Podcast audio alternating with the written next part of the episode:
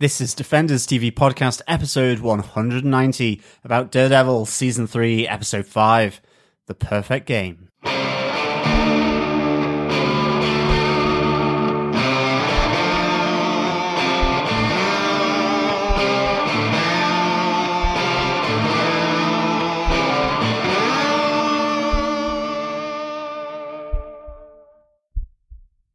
Welcome back, fellow defenders. This is Defenders TV Podcast, episode 190, and we are looking at Daredevil 305, The Perfect Game. I am one of your hosts, John. And I'm your other host, Derek. And rounding out the group, it is I, Chris. See, I lied. I wasn't your other host, Derek. There's three of us. We're back again, all yeah. three of us together. Yes.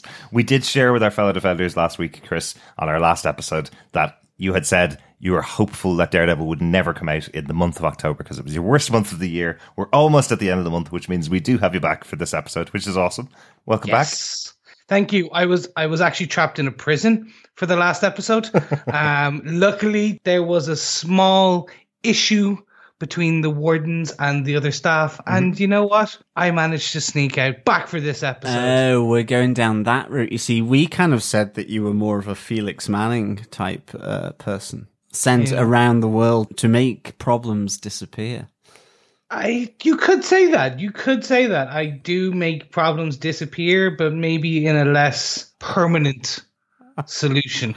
Uh, there's nothing more permanent the way than Felix does it, and I do not want to be known that I am that guy. Yeah, absolutely. But I wish, because like if being a fixer is a cool name.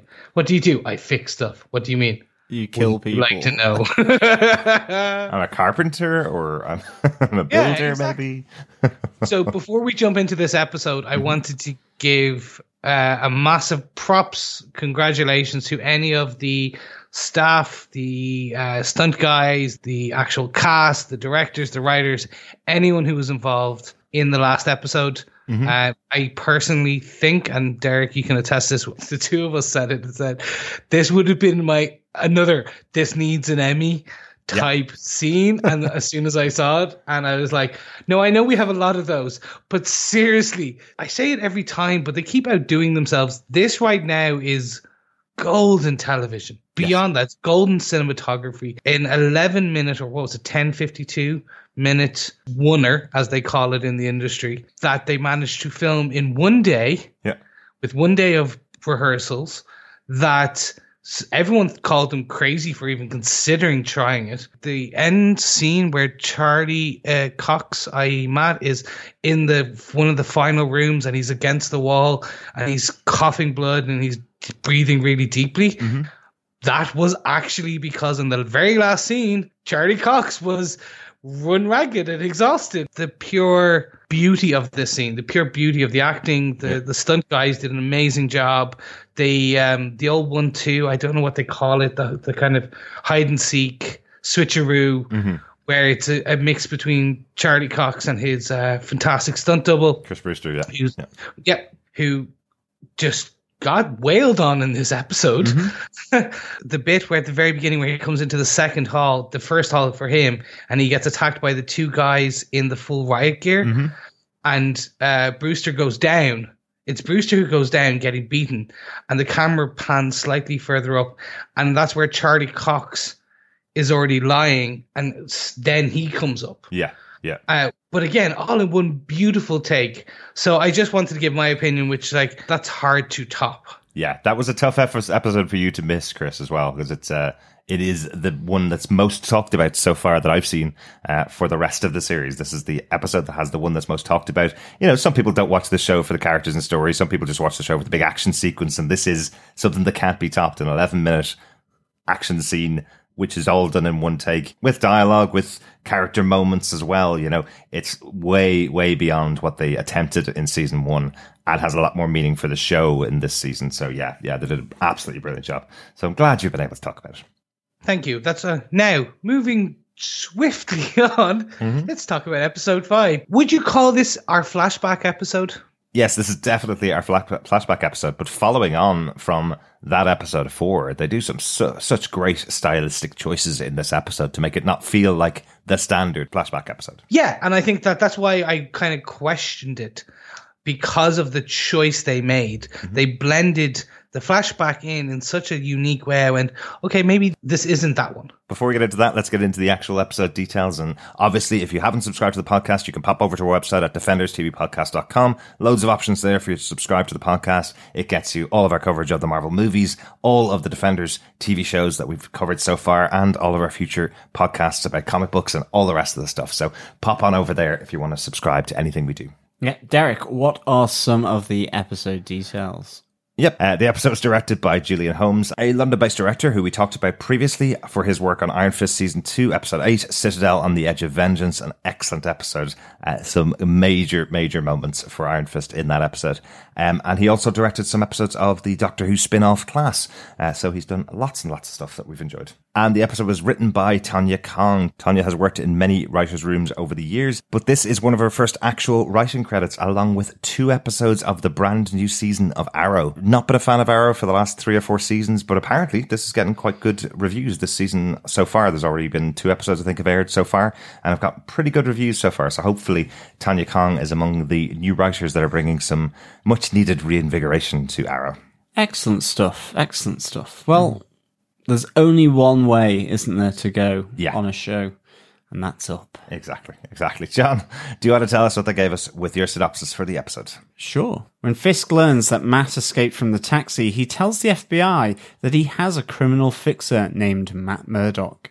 Karen confronts Fisk's actual fixer, Felix Manning, but he threatens her with his knowledge of her family, including her brother's death. Ray Deem questions both Karen and Foggy about Matt, and both try to direct him towards Fisk and his crimes. Meanwhile, Wilson Fisk reviews a file on Dex and learns that he used his skillful aim to kill his baseball coach as a child.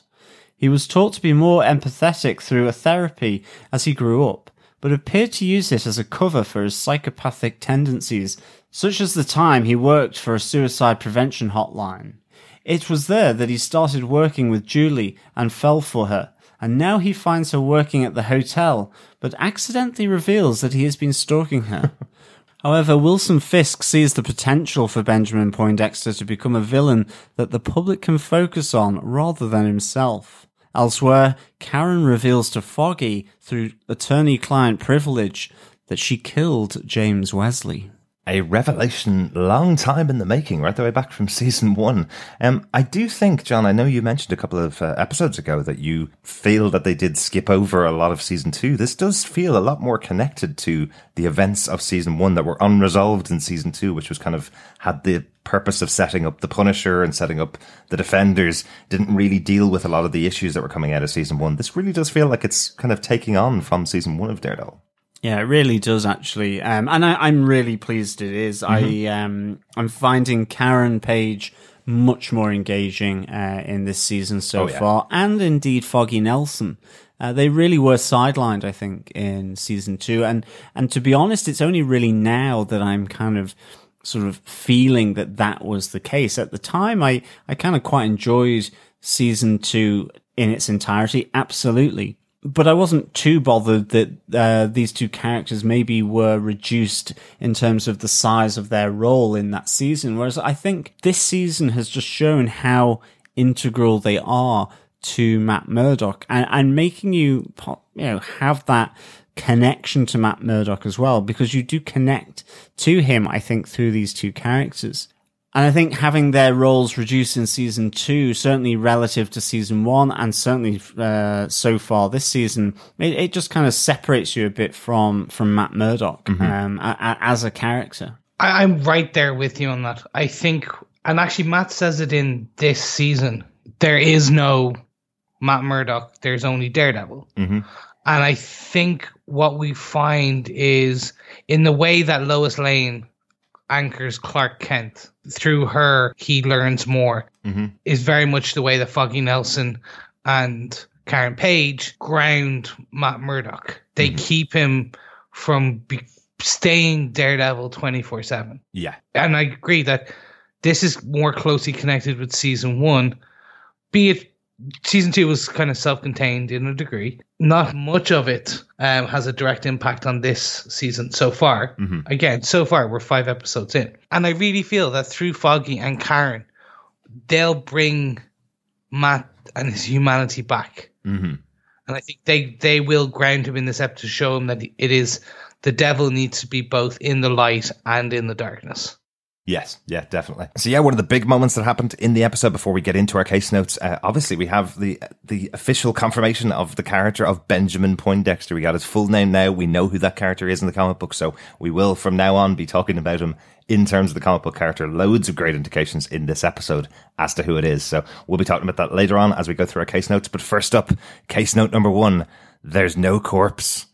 I had to choose that as the name of this case note. Um, once again, we're going to mention it hopefully the final time, but go Born Again. A great moment in the comic books. This is a line from the comic books. There is no corpse. The body of Matt Murdock in that taxi cab was not discovered. That was directly taken from a wonderful scene in the comic books where uh, Wilson Fisk is looking out from his penthouse over the city of New York and being told that the body of Matt Murdock wasn't found with the taxi. Yeah, they are drawing quite liberally at this point in the story on Born Again.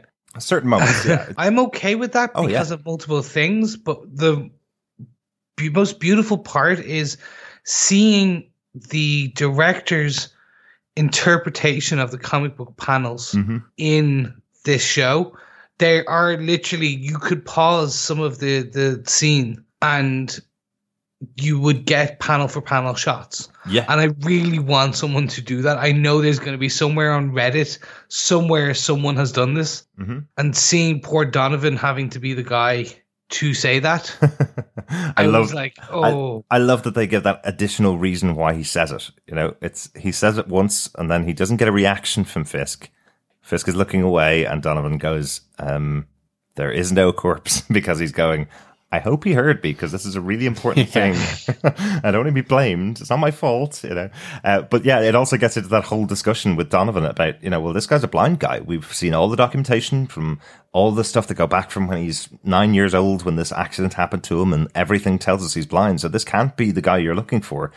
And Fisk shows him the footage that he has of that battle in the uh, in the prison uh, in the last episode, showing him going he might be blind, but look what he can do. Of course, he's going to be able to get out of that taxi. This guy is free and clear. Uh, nice little moment between the two of them there.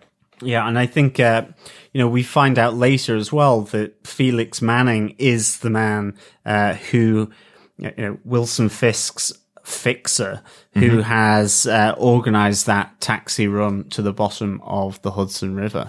um, and Fisk pointedly says, "Tell Felix he can't fail effectively." You know, and certainly we've heard his name attached to keeping Vanessa safe. So, you know, interesting stuff. There's part of me that kind of thinks that Vanessa might be dead, actually. Uh, I don't know why. There's just something there in my head that is this whole um, Wilson Fisk and Vanessa. Yes, she is absolutely important, but I, I wonder if it's a bit of a ruse sometimes. Certainly, given that, you know, when Felix is speaking with Karen, he does kind of say that he gets rid of problems. Uh, maybe Vanessa is a problem. I don't know. I, I, I don't think so, but there was just part of me at, in this moment that kind of felt, I wonder if Vanessa actually is still alive. That's interesting. Both of you have said that now over the last couple of episodes. Both of you have thought that that is Vanessa safe? Is Vanessa dead? Is she alive? I'm still of the opinion that since Wilson Fisk never said to anybody kill Vanessa that they would not go against his wishes, he wants her back. And I would not want to be the one that's covering up that she's already dead. I definitely wouldn't want to have the wrath of Wilson Fisk when he finds out that Vanessa is no longer alive, if she's no longer alive. So I think she's being kept very safe. I think she's probably in bubble wrap. Um, although that would probably kill her, actually? Uh, but in bubble wrap from the neck down so she could still breathe. yes, I agree with you. I, they they're painting a picture where you are meant to question to a degree. Okay. I don't want to spoil myself, but to see if the actress comes in, because I could just check IMDb, and if she has an acting credit for this season, we know she at least comes back in. So I don't want to spoil it, but um, I do hope we see her at least once. Yeah. Otherwise, she's the imaginary cog that is turning Wilson Fisk. She's the re- the lever to the pulley, and I very much am like, yeah, no, you need to bring her in. You need to show her off. Definitely. I'd say the good news is though, Chris, even if you did check IMDb, remember we've had two Wilson Fisks already. You know, we've had the version of Wilson Fisk that's on the shoulder of Matt Murdock in his white suit as the devil to Daredevil, effectively. Um, Yeah. So even if you do see that she appears in the season later on, maybe she just appears as the devil on Wilson Fisk's shoulder to tell him to take out the daredevil. You know, you never know. So, but one thing I did want to say, just to all of our uh, fellow defenders who have read Born Again, mm-hmm. the fixer, the named character Felix from Born Again, um, he has been known. So. Unfortunately, I have the burden of knowledge. a little bit, but I think what's really good about what the, the way they're using Born Again in this season is that they're using the template of it and we know how it ends. We know how, how that book ends, and it can't end that way. All the big things that happen in that book can't end the way they end in that book, which is great. So, yes, they've taken the template and the style of it and some of the dialogue and some of the moments, but it definitely can't follow the path of uh, of Born Again, which is great because that would just ruin it. yes, exactly. But let's let's move on to the potentially the, the biggest revelation uh, or the kind of turning point in this episode where we see Wilson Fisk decide how he wants to remove Matt Murdock from the chessboard. Mm-hmm. In that he goes to Nadeem and goes, I've had a fixer all along.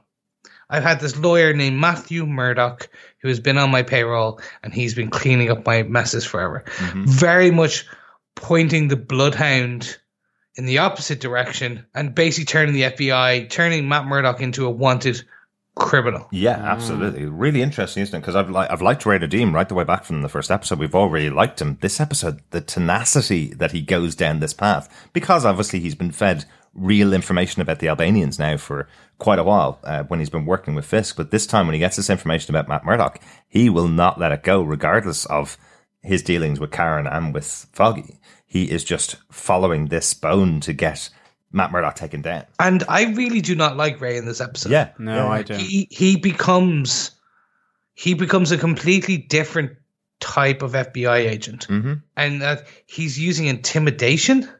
Mhm. Like I I don't know what best way to describe it for our kind of international listeners. He he steps up into what I would call Foggy's personal space and nearly goes nose to nose with him. Kind of like, oh, I know you're lying. You're going to tell me everything.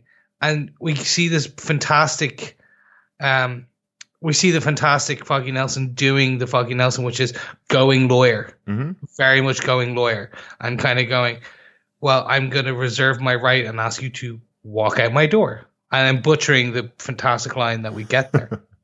I think it's really interesting here with Ray Nadeem because I, I'm still suspicious of him, and I, I think it's interesting, Chris, um, and and yourself, Derek, that you're kind of saying I don't like him here. He's really going after Karen and Foggy.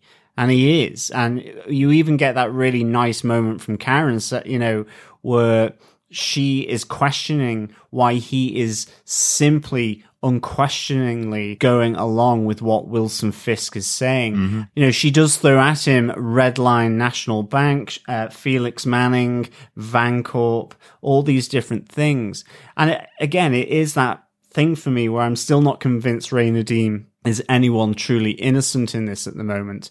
And the reason I say that is because I think if he is part of Fisk's plan, if he is kind of on the payroll of Wilson Fisk, then you would go after these with much more gusto and like the uh, the Albanians. But here, you know, he really does um, have that sense of taking down um, both Foggy and Karen. I mean, Foggy even says, "Well, what are you charging Matt with?" And he goes, "Nothing yet." So he goes like, "Right, well then, um, the only thing." That I'm going to do is show you the door. I think you know Karen is the same. She, you know, she says, "Okay, we didn't knowingly uh, work for Wilson Fisk because at the time we took the particular case that he's alluding to, which is uh, obviously with uh, James Wesley, uh, who who came to their office. Oh, Wesley. Um, I know, poor old Wesley.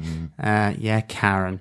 Um, then you know, He's it- making billions now. It's okay. it doesn't matter. Loved Wesley. Absolutely loved Wesley. And Karen took him, snatched him, if you will, from our tender thoughts and grasp. That was Uh, a different anyway. Karen. different time, different Karen. Different time, but yeah, and and so she, you know she really says we didn't knowingly. So I really do feel that Ray Nadeem, um, you know, is maybe going after them a bit too much here for sure. I think it just feels like Wilson Fisk has just saved himself a bundle of cash. You know, he doesn't need to have Ray in his pocket, what it feels like in this episode for me. It feels like all he needs to do is just throw him a bone. The doggy goes and runs away and goes with it. He doesn't need to say, You're on my payroll, follow these guys. He needs to just go give a plausible concept that maybe Matt Murdock might be a criminal. And off Ray Nadeem goes and runs with the bone. You know, it feels like um, he's going way too far with it. And he's got that cocky arrogance of somebody that thinks they're in the right we have that moment, as you mentioned with Karen, where she goes, You're just not asking the right questions. How can you consider yourself an investigator? I'm an investigative journalist and I'm asking better questions than you are. And you're supposed to be the one keeping us safe. And when he does release her at the end, when he says, you know, you're not actually being held in any, in, under any charges, she asks the similar question that Foggy asks. She goes, well, I'm going to be over here asking the right questions of the right people and get to the bottom of this actual situation. I'm not going to be just following whatever Wilson Fisk wants me to do. You know, it's just interesting. That's probably the reason why I feel like I'm completely off with Ray in this episode is because I feel like he's just following the lead of what he's being told to do. I honestly don't know, and I think that's one of the best parts. Mm-hmm. Some of the storylines we have guessed correctly in the in the past. Some of the storylines we have wildly miscalculated, but they are playing the game in such a way with this season. You do not know who to suspect. Yeah there's a high chance that some, none, or all are on Wilson Fisk's payroll. Exactly. And they they allude to all of it. Mm-hmm. And I, I don't know. So I'm I'm I'm now very much I just don't trust them. Yeah. Either he's a bad FBI agent or he's a, a good FBI agent who's doing bad things. I think he's an FBI agent who's been on the outs, as we found earlier on in the season, and now thinks he's got his chance to be on the inside. Yeah. And he's going to go and follow that with great gusto, and off he goes. Uh, one final thing on this point that I just want to mention. Um, I just think it's interesting how Foggy and Karen extricate themselves without actually lying to Ray. They both say exactly how long it's ago it's been since they've seen Matt. They both talk about their last conversations with Matt, and they both tell them why they're in the certain moments of the relationship without actually getting themselves re-involved in Matt's life. They don't implicate themselves in any way into what he's done and what he's being accused of, but they get themselves out of the situation by kind of going, we haven't seen him in this amount of time, two days for Foggy, months for Karen, but they really don't get themselves back involved. They, they, they don't seem like they're going to end off in jail because they've they've told a lie to the FBI. It's a really good little moment for both of them. It tells you a lot about their characters. Yeah, and they've really grown in three seasons. Mm-hmm. And that actually perfectly brings us into case note number two. Yeah. And particularly because we've talking about Ray and how he's asking all the wrong questions to quote to quote Karen. We do see her become visibly shaken at Mm. the the bomb, if you will, that uh, they are investigating the disappearance of Wesley. And then seeing her, as you said, John, in in the summary, going and getting attorney-client privilege with Foggy, and revealing the truth that, well, she's actually also being very hard on herself. She murdered him in self-defense to a degree, Yeah, exactly. and she's just going on to say, "No, no, no, I, I killed Wesley," and dropping that bombshell. One thing is attorney-client privilege really a thing like that? If I give you a dollar bill and you are a lawyer, I can tell you anything. I mean, I know what you mean. It's interesting. I just think it I it plays for effect really here. I'm very shocked that they're playing the Wesley card as much as they did. I kind of quite like that because I do think, you know, Karen is in trouble and I, think she's in trouble twofold. One of the things I'm not entirely sure is did they give her her gun back? And is that the same gun that was used to kill Wesley? In fact, is he missing or did they find a body? That's, you know, what I mean is I just wonder if that's going to come back to kind of haunt her. Um, the fact that the FBI took hold of her weapon. And I, I just can't remember now, uh, whether they gave it back. I just wonder if there's something in that moment where, you know, uh, they really make that point when the FBI stop her on the street that she's got a concealed weapon. He takes it out of her bag, and then she's seeing pictures of uh, Wesley the uh, as Ray Nadeem. Again, ha- brings these out again. Is this is this just simply a line of questioning because uh, he represented this kind of cover company, this this front company uh, called what was it, CRG or CGI or something like that? Yeah. Um, or is it because he does know that he went missing? Um, he was Wilson Fisk's right hand man, but there is some kind of suspicion from the Wilson Fisk camp that it was her or Foggy or Matt Murdock that killed Wesley. So, you know, she could be in trouble with the FBI. And then on the same side, she's in trouble because, you know, in, in approaching Felix Manning and being fairly um, sure of herself, you know, she, she goes in and says, well, I have to do this. I have to give you right to respond to my article. And in the, in that moment, um, there's an awful lot of the past dug up and thrown in her face. And I do really like the way that Karen uh, is so shook by that, you know? So uh, it's it's really, really good, I think. And speaking of that Felix scene, it's going to be interesting to see what comes of that. When you are a killing Fixer, are you expected to allow your name to be put in an article by a reporter? Like I, am assuming he's gonna go. Okay, well, I need to take you out now and fix you because you're gonna just spread my name. Exactly, and Fisk will probably look to try and kill him then, uh, or at least you know won't employ him. I mean, in fact, I think Karen mentions that that if his name does get into the paper, into her article, then you know his client base is gone because you have to have someone who is almost unknown. Yeah, Derek, what do you think? It is really interesting, isn't it? As I mentioned earlier on, Ray going in really cocky about being an FBI agent, and now you have Karen going in really cocky about being a member of the press and saying whatever she wants to say because she's got a news story coming out. And instantly the response from this guy is, Why are you saying that to me? I'm the person that makes people disappear. You got to be pretty careful of saying that kind of stuff around me, Karen. You know, I know everything about you. I know everything about your family. I know everything about your history. I'm the one that makes people disappear. I don't just fix things. Um, it's a really interesting threat. And as you say, John, that moment where she just kind of winds back up and kind of goes, Oh, maybe I've made a bit of a mistake coming here on my own. Maybe I made a bit of mistake talking to this guy about what I, all the information I have on him. Maybe I should have just sent the article to his post office box and not gotten a response. you know, I think Karen's in a very dangerous position here. I also think that by Foggy putting himself out there. You know, he he responds quite well with uh, with Ray when Ray comes to him and talks to him about the situation. He responds quite well to him, but he gets it all right. He kind of says, you know, are you coming at me because I'm going after Fisk? Is that why you're coming at me? So I think Foggy's in a very precarious position, and I think Karen's in a very precarious position at the moment because they're going after the big guy. Yeah. John, what do you think? I I just think the chickens are coming home to roost a bit with Karen because um, I, th- I think what Derek just said is right. You know, she's very high handed, very moralistic, mm-hmm. yet she has killed someone. Yes, in self defense. But I think the bigger issue is that she's covered it up. And of course, that yeah. then chucks a massive light of suspicion uh, on her. Um, I think she has um, really thought that she is untouchable. And all of a sudden, within this episode, you get the specter of James Wesley coming back to haunt her. Mm-hmm. Uh, and you have the FBI starting to ask questions about, firstly, James Wesley, but her relationship with Matt Murdock. And I mean, ultimately, uh, you know, this is difficult for her. And I think even more so is that underlying all of this, her past has come and slapped her right in the face through Felix Manning by him explaining that drugs truly do ruin families.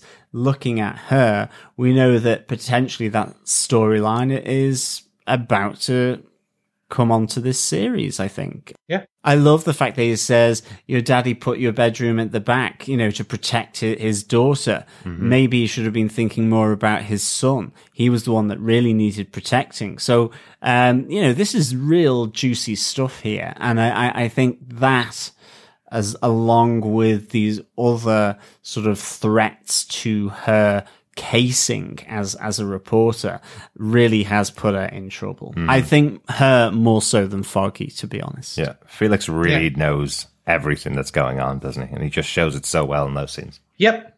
So, gentlemen, let's all go to the ball game.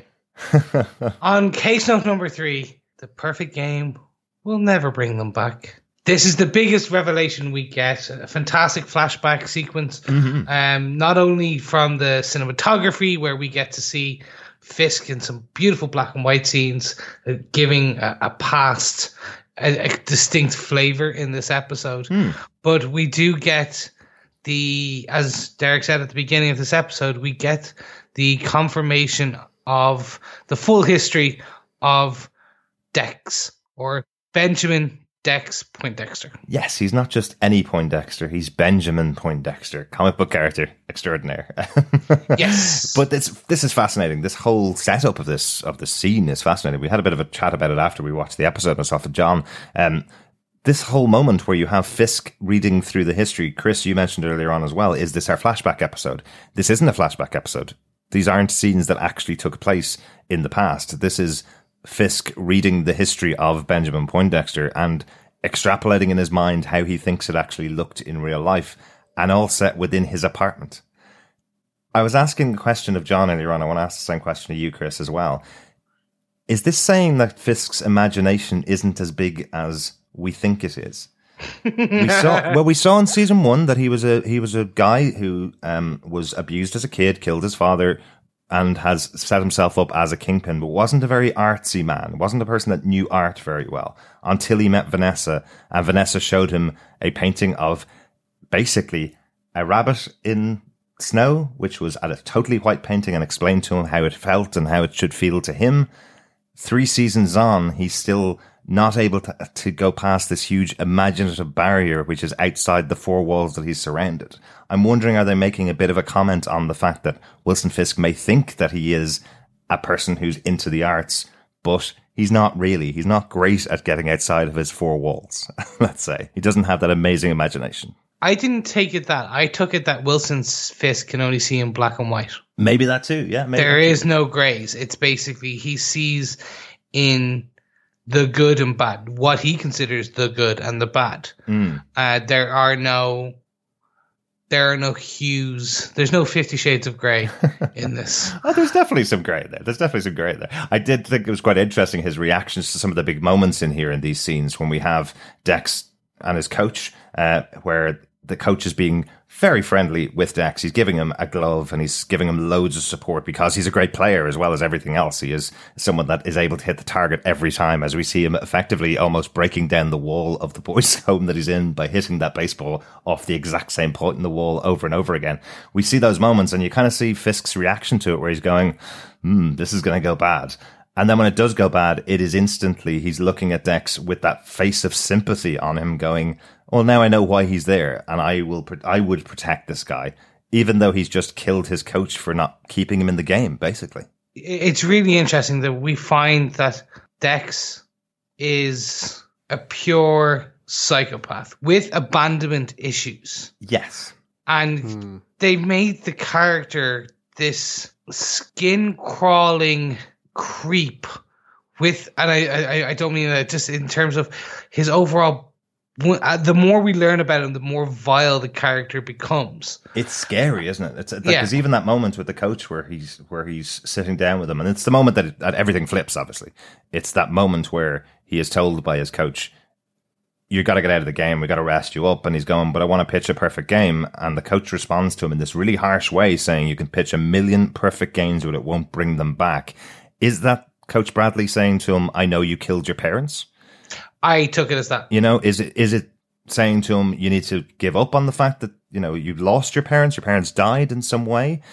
It feels like there was more history behind that. It feels like this kid, Dex, is a murderer and was a murderer when he went to the boys' home and is now another murderer, is a murderer on top of that because he also killed his coach as well. That's just what it felt like to me. What do you think, John? Yeah, I mean, I didn't take it like that for his parents, although that's not to say, yeah, he didn't kill his parents. But I, I didn't really get that. I think maybe from Dr. Mercer, I kind of got more insight than from the coach. I just think the coach was kind of this stand in surrogate guardian who just happened to push the wrong button, Yeah. which made for a fantastic uh, death by baseball uh, with, yeah, that perfectly thrown baseball. Um, to the head, effectively. right Uh, on target, wasn't it? yeah, really, really good. I mean, I I'm absolutely loving this character, um, Poindexter, or now Benjamin Poindexter. Uh, I really enjoyed these flashbacks. I, I liked the black and white. To me, that felt like it was because Wilson Fisk was reading it from reports. It was the black and white of the paper and the ink, or or, or whatever. I, I don't know. Yeah, I mean for me, it was just more that Fisk was so focused on who Benjamin Poindexter was, what his motivations were. It didn't matter how the additional scenery sort of played out, really. Yeah. Hence why the baseball match took place within the penthouse of the hotel, just in black and white. Um, just that kind of thing where he's so intently uh, trying to figure this guy out and what he what makes him tick. And uh, it's like you say, there is that moment where you see Wilson Fisk get interested as soon as he kills Coach Bradley with the baseball. Yeah. There's that kind of look, a, a- almost like a semi-cocked smile comes across his face as he realizes the potential of what he has here,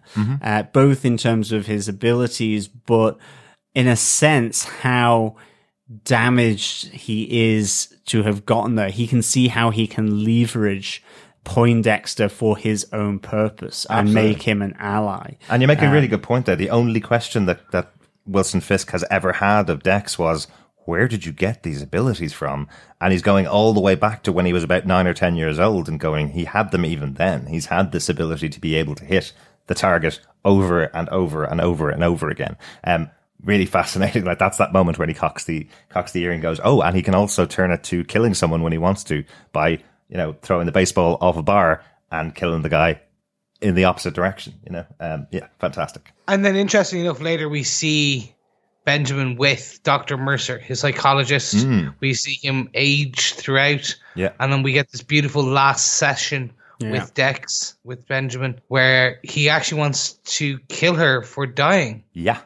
Yeah. Um, and we get we learn how he gets this coping mechanism off her of going back through their previous sessions.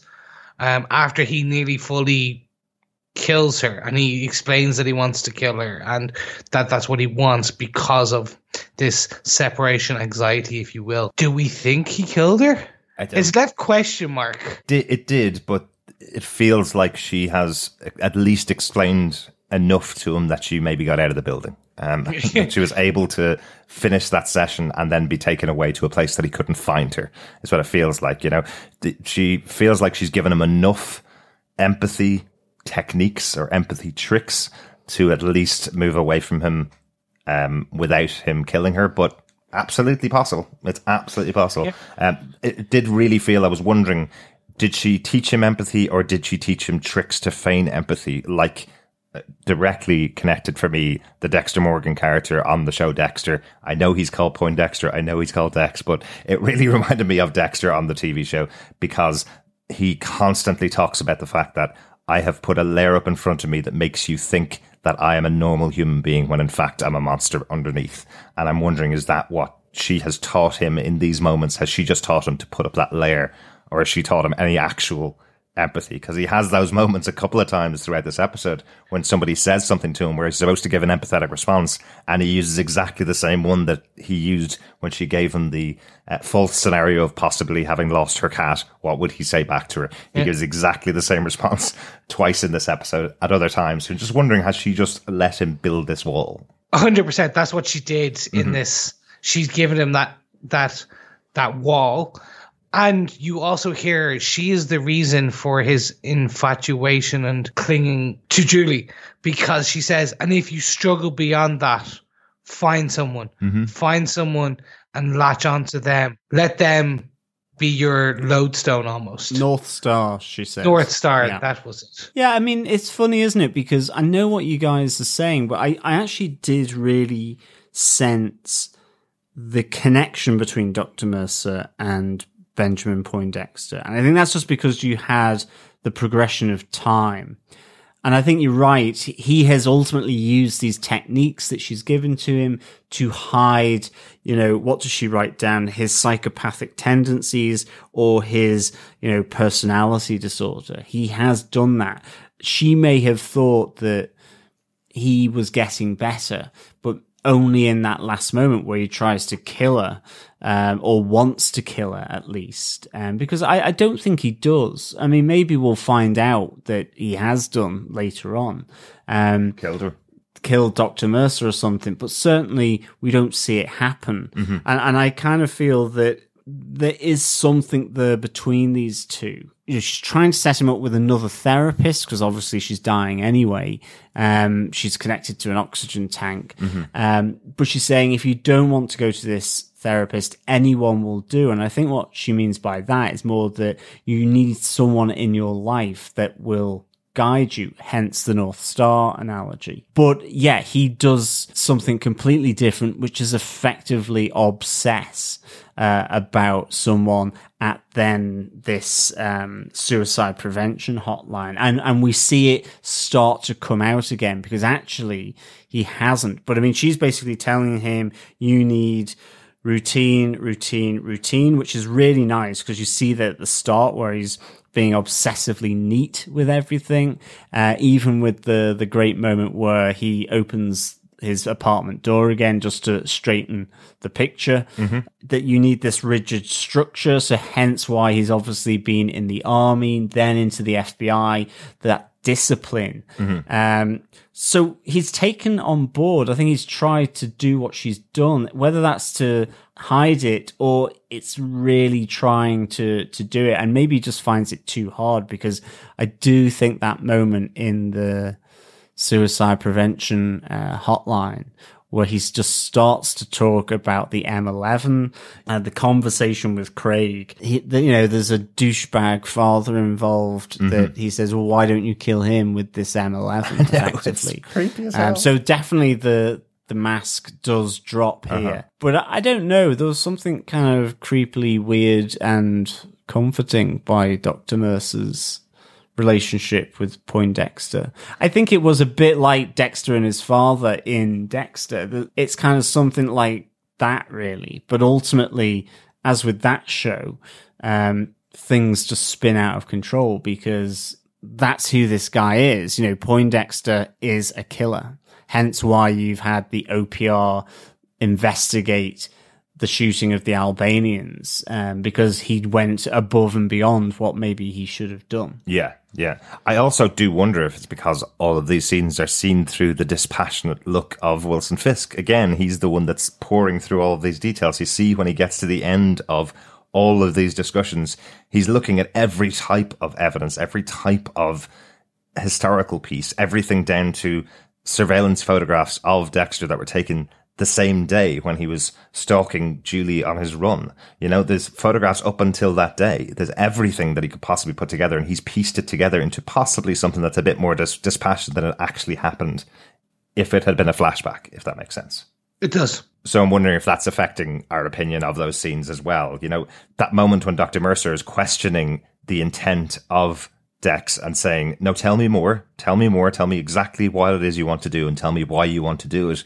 I'm wondering, is that also Fisk piecing these scenes together as well? It's not exact representation of what happened. It's how Fisk sees it happening, you know, because it does feel like a really awkward thing, I suppose, for a psychologist who's on her deathbed or seemingly very close to death, has a person in the room telling them they want to murder them. Like, you know, possibly that might have played out slightly differently than, tell me more information, please.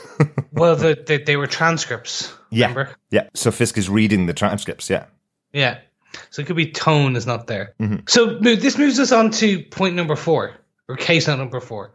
Um, everything is in its wrong place. Because what we have learned is Dex has put up what we assume is put up a wall to control his life, and we see his apartment and his home is pristine, and we see his little homage to the suicide uh, prevention hotline where he, he slams the door as he leaves and has to readjust the mirror or readjust the picture because it's slightly askewed. And it's really interesting. And but then we it goes from okay, that's just slightly OCD to oh, you're going out because you're stalking Julie again. Yeah. Absolutely. You're going out on your morning run to the same place as Julian, making sure that you're staying behind her at all times. Yeah, creepy. Um, but we do see that, that Fisk is trying to manipulate him here. He's read all of these document, documents. When we look at the entire episode as a whole, we see that he has hired Julie to work in the hotel restaurant. He's paid her double the money so that she would leave her old job and move over to the restaurant that day so that he can put her right in the sights of Dex how manipulative can Fisk get? Really, like this is pretty pretty bad. Um, I love that moment when Julie comes up to uh, comes up and taps him on the shoulder and kind of asks him, "Do you want a drink?" and then looks in his eyes and goes, this might seem weird, but did you work in a suicide prevention place a couple of years ago? And he's like, yes, I did. I know, I know your name. I know everything about you, Julie, but I'm not going to tell you now. Um, it's like the most awkward moment and it gets even more awkward. If it wasn't so creepy, it would be one of those meet cute moments that mm. they talk about. It's almost something like a Tom Hanks movie, isn't it? Tom Hanks, Meg Ryan movie, you know? If Tom Hanks was a crazy person who stalked Meg Ryan. It's instead of it's you got mail, it's you got a stalker. You've seen the YouTube re-edits of those movies, haven't you? Where they turn them into horror movies. Yeah, that's pretty much. This is just the horror movie version of You've Got Mail. it's cringeworthy to watch the complete mm. breakdown of Dex. I was still hopeful. I must say, when they were going on their date, I was still really hopeful that they were going to have a conversation without him putting his foot in it. And it's Julie that screws it up first. To be fair, she says to him, What's it like working for Fisk? And you see that almost cartoon psychotic break that Dex has where his eye starts kind of twitching and he goes, I work for the FBI. I do not work for Wilson Fisk. like he's having that moment where he's like, hold on a second. How did you get that impression? Um, but technically she's right, you know? Um, she may know that Fisk is the one that hired her to work in the hotel. Potentially. She might know that. Once again, another character that could possibly, well, is under the influence of Fisk, but maybe she knows, maybe she doesn't.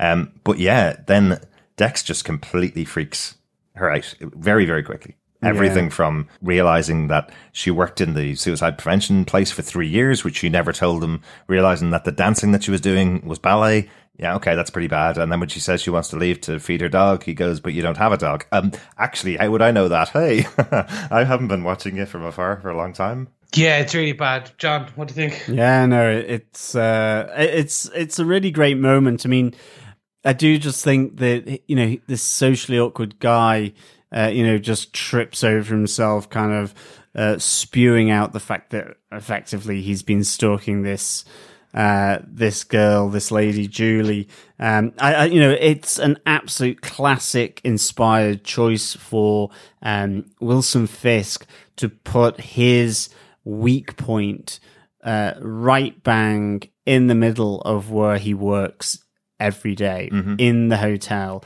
in the presidential hotel. So it's inspired choice. And I really like the fact that it, you know, it does play out like that.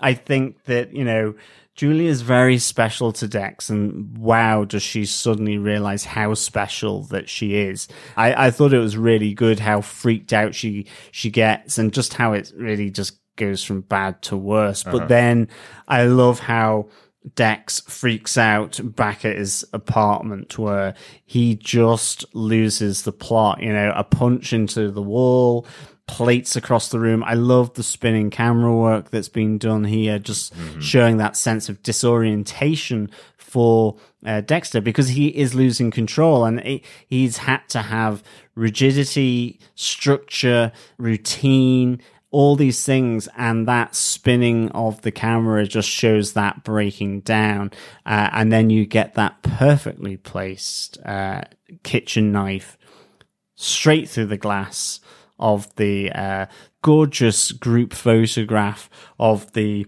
the um, Brooklyn suicide preventative hotline, uh, and yeah, straight in Julie's forehead um, in this picture. Mm-hmm. Um, so yeah, I mean, if there's ever an origin of Benjamin Poindexter, aka you know what he had on his cap, that bullseye mark, then I mean this this just really is um, fantastic. And actually, I don't really know a lot about Bullseye uh, as a comic character. This really makes me want to learn more. I don't know how good his backstories are in the comic, um, but this kind of makes me feel that it could be absolutely fascinating, a really good character to get to know in in the comics. Um, so I'll, I'll need to just have an investigation on on that really. Mm-hmm. Unless there's been a recent redo of his origin story, um, this is not connected to the origin story. It might be more recent potentially.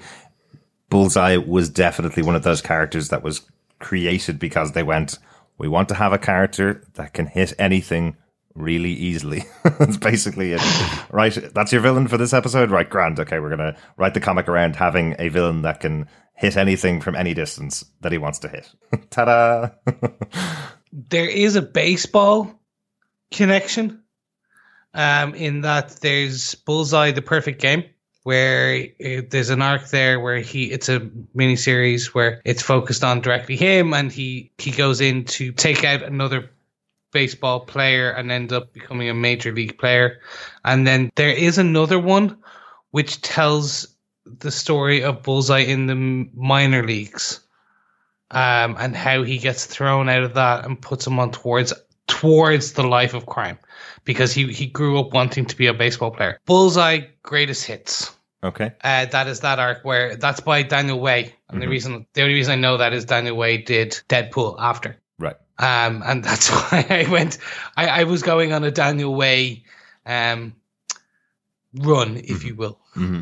Again, different to this origin story, very different, but again, it's similar to Born Again. They're taking the greatest hits or the, the best points of all these and kind of putting them in together. Yeah, it's a re- it's a remix. It's not a uh, not a remix. That's yeah, yes. Yeah. But I do love that our final moment with Dex is him sitting on the floor, kind of curled up in a ball, listening to Doctor Mercer talking to his childhood self, saying to him, glad you're back here this week, Dex. I've missed you for the last week. It's a really comforting tone that she's got, and that's what's calming him back down from this craziness uh, in these scenes. Really good that he that they kind of tied it back into there as well. Uh, let's get on to our final case note, guys. Our final case note is really that Matt was there the whole time. Uh, it was pointed out on our Facebook group. This is the reason why this is one of our points on our Facebook group over on facebook.com slash groups slash defenders TV podcast that this is the longest that we spend in any episode of Daredevil without seeing Matt Murdock. Um, the first time we see him is the last two minutes of the episode. So it's one of the longest episodes we've gone without seeing Charlie Cox on screen. And we discover that actually he was in the background the whole time. He was listening in in the apartment while the police were there. He was in the room just as they broke in through the door. And lovely callback to episode four, that thing about Foggy saying that one of the neighbors always looks out if they hear any sound to get into all the other neighbors' business. That neighbor is the one that looks out and gets put back into the room by Ray and that's what alerts Matt Murdock that the that the FBI are coming to uh, to get him and makes him leave his his room and go outside. Nice little callbacks there, nice little touches in there. I really enjoyed that. I have to say though, I got pure Daredevil comic book vibes from the final view and shot of Matt on top of the building. Mm. Yeah, in just the the tracksuit pants, the bare feet, the hoodie. Mm-hmm and just kind of that cocked blind man look that where he's listening yeah. to everything that Charlie Cox does so well, yeah. which is like where he's uh, kind of expanding his senses. Mm-hmm. Um, it's just if that for me was an amazing, again similar to the very start of this episode where we see kind of you could almost rip that into a comic book panel yeah. and it would have been beautiful. Yeah, yeah it, it's a great look on his face as he hears the FBI put out that APB uh, on on him, saying that he's armed and dangerous, and he's kind of like me. Yeah. Like it's really, really good. I, I thought that was superb. Yeah, no, and it's interesting to the, the Matt is most wanted now. Yeah. So we're going into to uh, just under our halfway point of this season, and Matt is the bad guy in the eyes of the law. Mm-hmm. No longer just Daredevil the vigilante. It is Daredevil is the vigilante who is always wanted. Matt Murdock, attorney at law, avocado at law, if you will, is a most wanted criminal. Mm-hmm. And it's interesting to see where we go from this. Absolutely. Kingpin has already got his way, and it's only episode five. Let's see how that plays out for the rest of the season. Uh, that seems to be all of our case notes for this episode. Guys, any notes about the episode? No, nothing major for me except, as we've said throughout this episode, if you have not read Born Again, at some point put it on your pull list. It's a nice graphic novel, and look at some of those other uh, two character uh, collections that I discussed for a second. And just in case I get called out for it, Daredevil 230 uh, is the issue where Felix Manning is brought in. Interesting, interesting. Yeah, definitely have to have a look at that as well. Well, with the notes done and our case notes done, Chris, do you defend Daredevil season three, episode five, The Perfect Game? I do. I really do. Um, this season for me is full of twists, turns, and much like last episode, last episode would have been in my is now in my top three of all episodes of a Netflix season. Mm-hmm. Just from that one scene alone. This episode, while not in the the not in the top five, it's still a fantastic episode for the choices, the bold choices it makes. Um, giving us an origin story and showing us in such a unique way. Yeah. Um, and explaining the character, making you somewhat empathize, but also be so creeped out Uh-huh. by a character, making us question who is good, who is bad, what are the motives behind everything. Right now, everything feels important. Everything is a, a growth of a character or more information a character. Yeah, I really do, and I'm enjoying this, so I completely defend this. I'm eager to see where we get to by the end of the sixth hour. So I defend this episode. Excellent, excellent. John, do you defend Daredevil season three, episode five, The Perfect Game?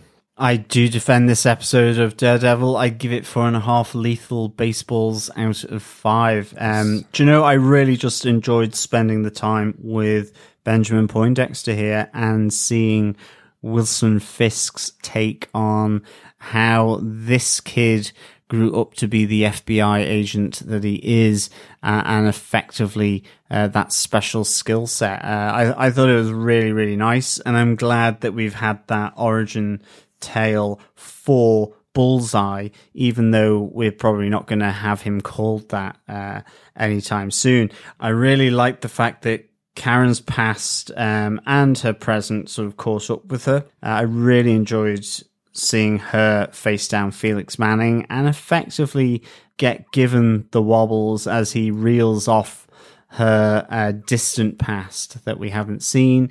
I'm so glad the cameo, albeit in a photograph of James Wesley, uh, came back to haunt her as well. Really, really good. And a, a similar thing with Foggy as well, you know, him having to deal with the fact, you know, he's about to go for the DA and in comes the FBI into his uh, launch campaign for his uh, election to uh, the district attorney as he goes up against Blake Tower. So just really nice. And then obviously then Matt Murdock at the end is this fugitive uh, on the run from the law, fingered effectively by Wilson Fisk for, for being his dodgy lawyer. So uh, good to see that he survived the the taxi cab ride from uh, hell. So it was a really really good episode. But for me, it was getting to know uh, Benjamin Poindexter for sure. Derek, do you defend this episode of Daredevil?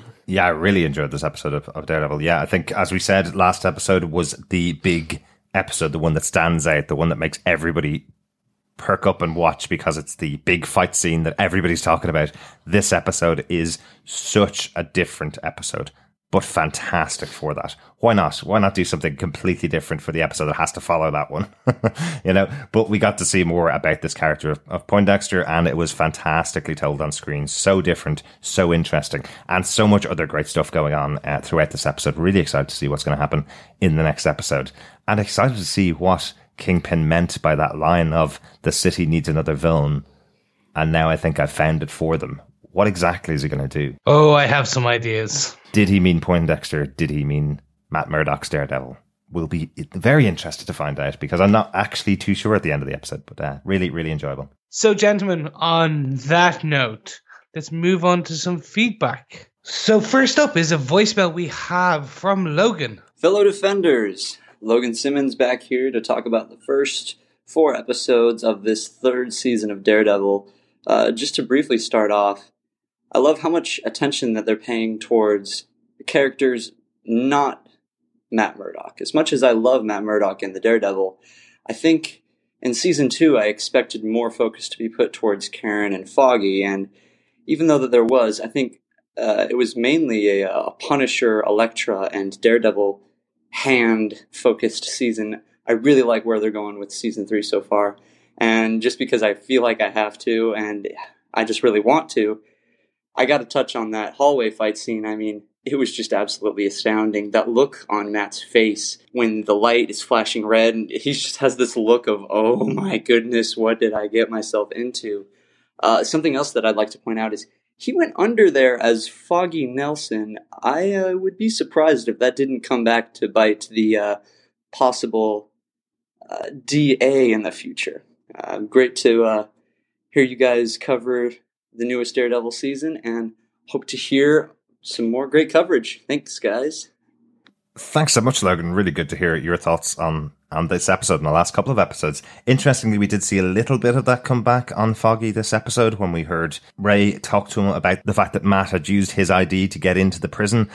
I don't know whether that's going to be it. I wonder if that will be something that will come back a lot later in the series. That while it's probably floating at the bottom of the Hudson after that taxi crash, but we'll see. Maybe it might come back in the future. Yes, and exactly what Derek said. I'm interested to see how this does impact our future DA at law. Mm-hmm. Or avocado? Avocado. There you go. I bam, I got it. Ava- our potential avocadier. Nice. Yeah, thank you so much, Logan. Really appreciate any voicemail, and especially one from our fellow defender like you. Absolutely. Yeah. If you want to leave a voicemail, just go over to the website at defenderstvpodcast.com, click on the right hand tab, it says leave voicemail, and you can leave up to 90 seconds of your thoughts, just like Logan did. So, we also have some Facebook feedback. Uh, and starting off, we have feedback from Bob Phillips, who had this to say I'm very much loving how Fisk is growing and grooming both in himself, clothes, hair, skin tone, and grooming his next helpers. The prison fight was probably the best I've ever seen in any show or film. Outstanding job. Still very much liking the way Daredevil is becoming darker, more worrying, possibly going down the monomaniac anti Fisk line, which is also affecting Karen. Foggy did one of the best timed political speeches I've ever heard.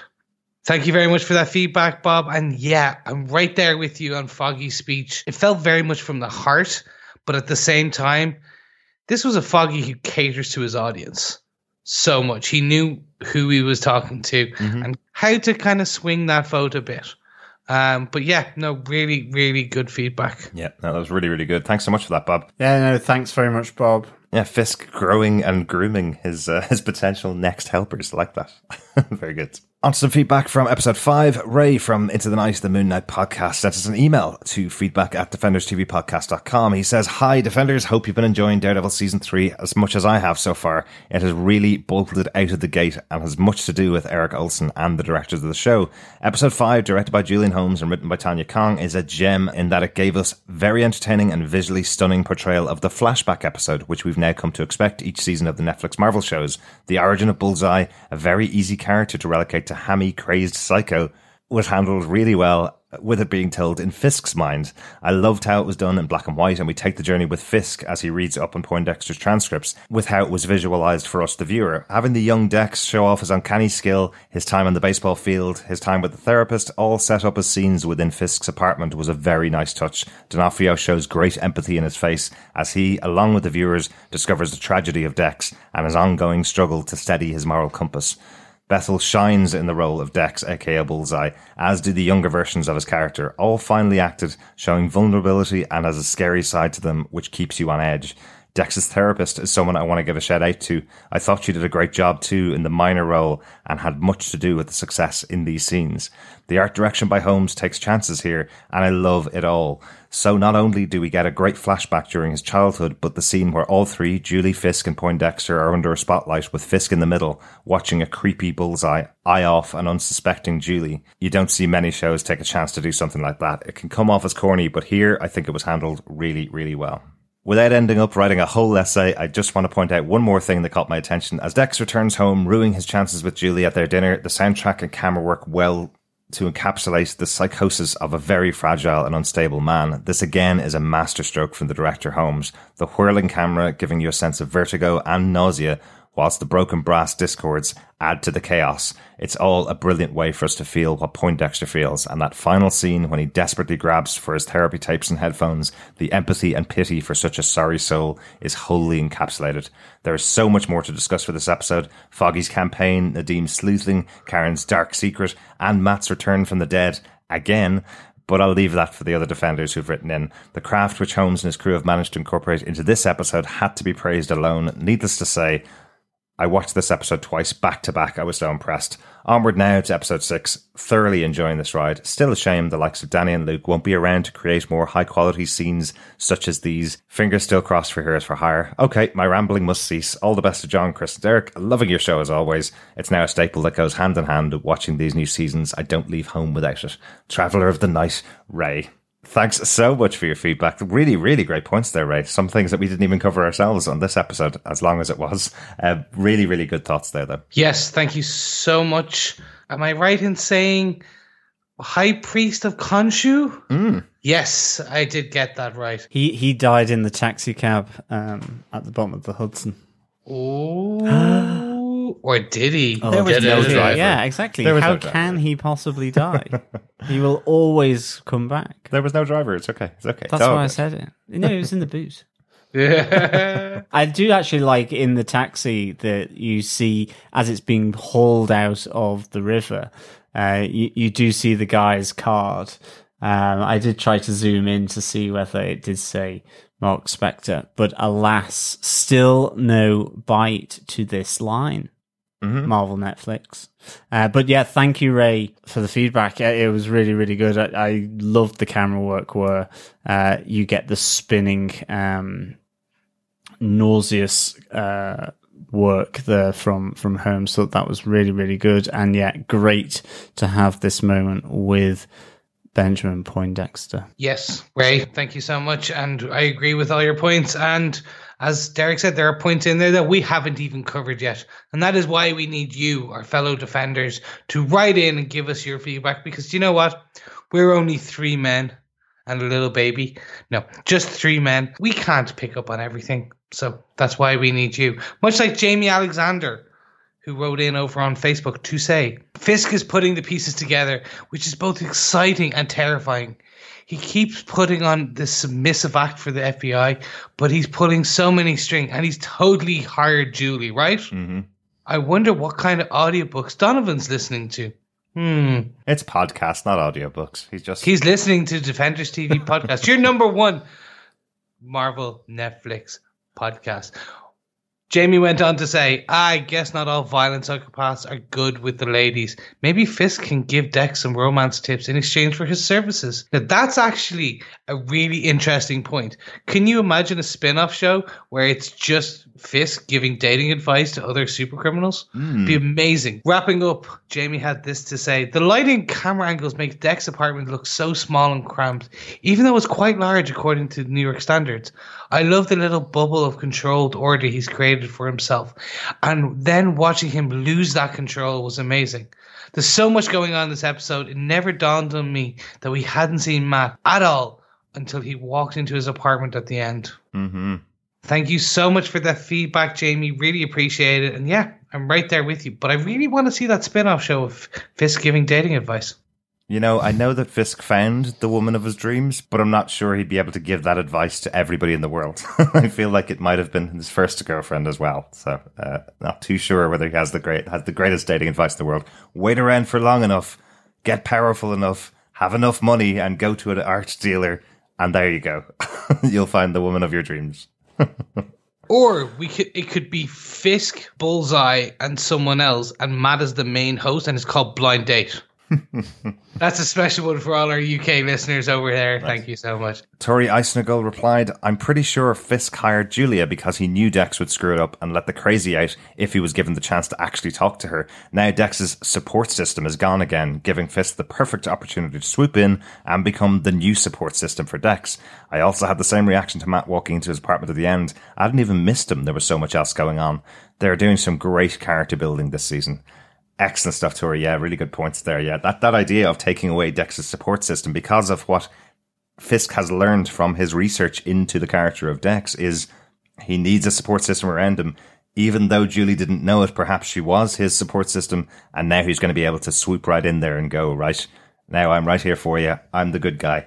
Talk to me. Yeah, no, absolutely. Thank you, uh, Tori, for, for the feedback. And also, thank you, Tori, for sending us an email to tell us how to pronounce your name. I know we've screwed it up on the past on the podcast, so really sorry for that. But it's Tori Eisnagel. Yeah, thank you so much, Tori, for that. Uh, Jeff Child says that was an incredible episode. I love the way they showed Dex's backstory. His story is heartbreaking and creepy at the same time, and the eponymous logo on the baseball cap as well. I also really enjoyed the interaction between Karen and Nadeem. Some great season one callbacks. I love Foggy's speeches as well. He has definitely kissed the Blarney Stone. Why, thank you, Jeff. Um, we do like to offer lawyers uh, the chance to kiss the Blarney Stone. Mm-hmm. Or any other tourist that may pop along to uh, the castle. there. As long as you pay your fiver, everybody's entitled to kiss the Blarney Stone Yeah. and talk whatever way they would like to talk after that. Yes. Exactly. It's the only reason us three beautiful defenders are able to eloquate so beautifully throughout this episode. to be sure, to be sure. Well, it is also the reason why Blarney Stone's abbreviation is BS, right? Yeah, exactly. Thanks so much for all of the feedback, fellow defenders. Really good of you. If you want to join us over in our Facebook group where we're putting up our spoiler posts as we watch the episodes so that you don't spoil us about the episodes and we don't spoil you, uh, pop on over to our Facebook group at facebook.com slash groups slash defenders TV podcast. If you want to talk about anything at all to do with the rest of the series, the episodes we haven't watched just yet, email us at feedback at defenders TV podcast. Either pop on full season review or any of the episodes you want to talk about and let us know your thoughts about any of the episodes and we'll talk through them as we get to those episodes throughout the season. Thanks so much for joining us for this episode. yes, thank you so much. And we'll be back for our next episode Daredevil, Season 3, Episode 6 The Devil You Know. Mm-hmm. Because you know what? It's always better, the devil you know. So says Kylie Minogue. Thank you so much, fellow defenders, and we'll talk to you again next time. Yes, I'm off to meet the candidate over a nice selection, or smorgasbord, if you will, of hams and dried cured meats. Bye.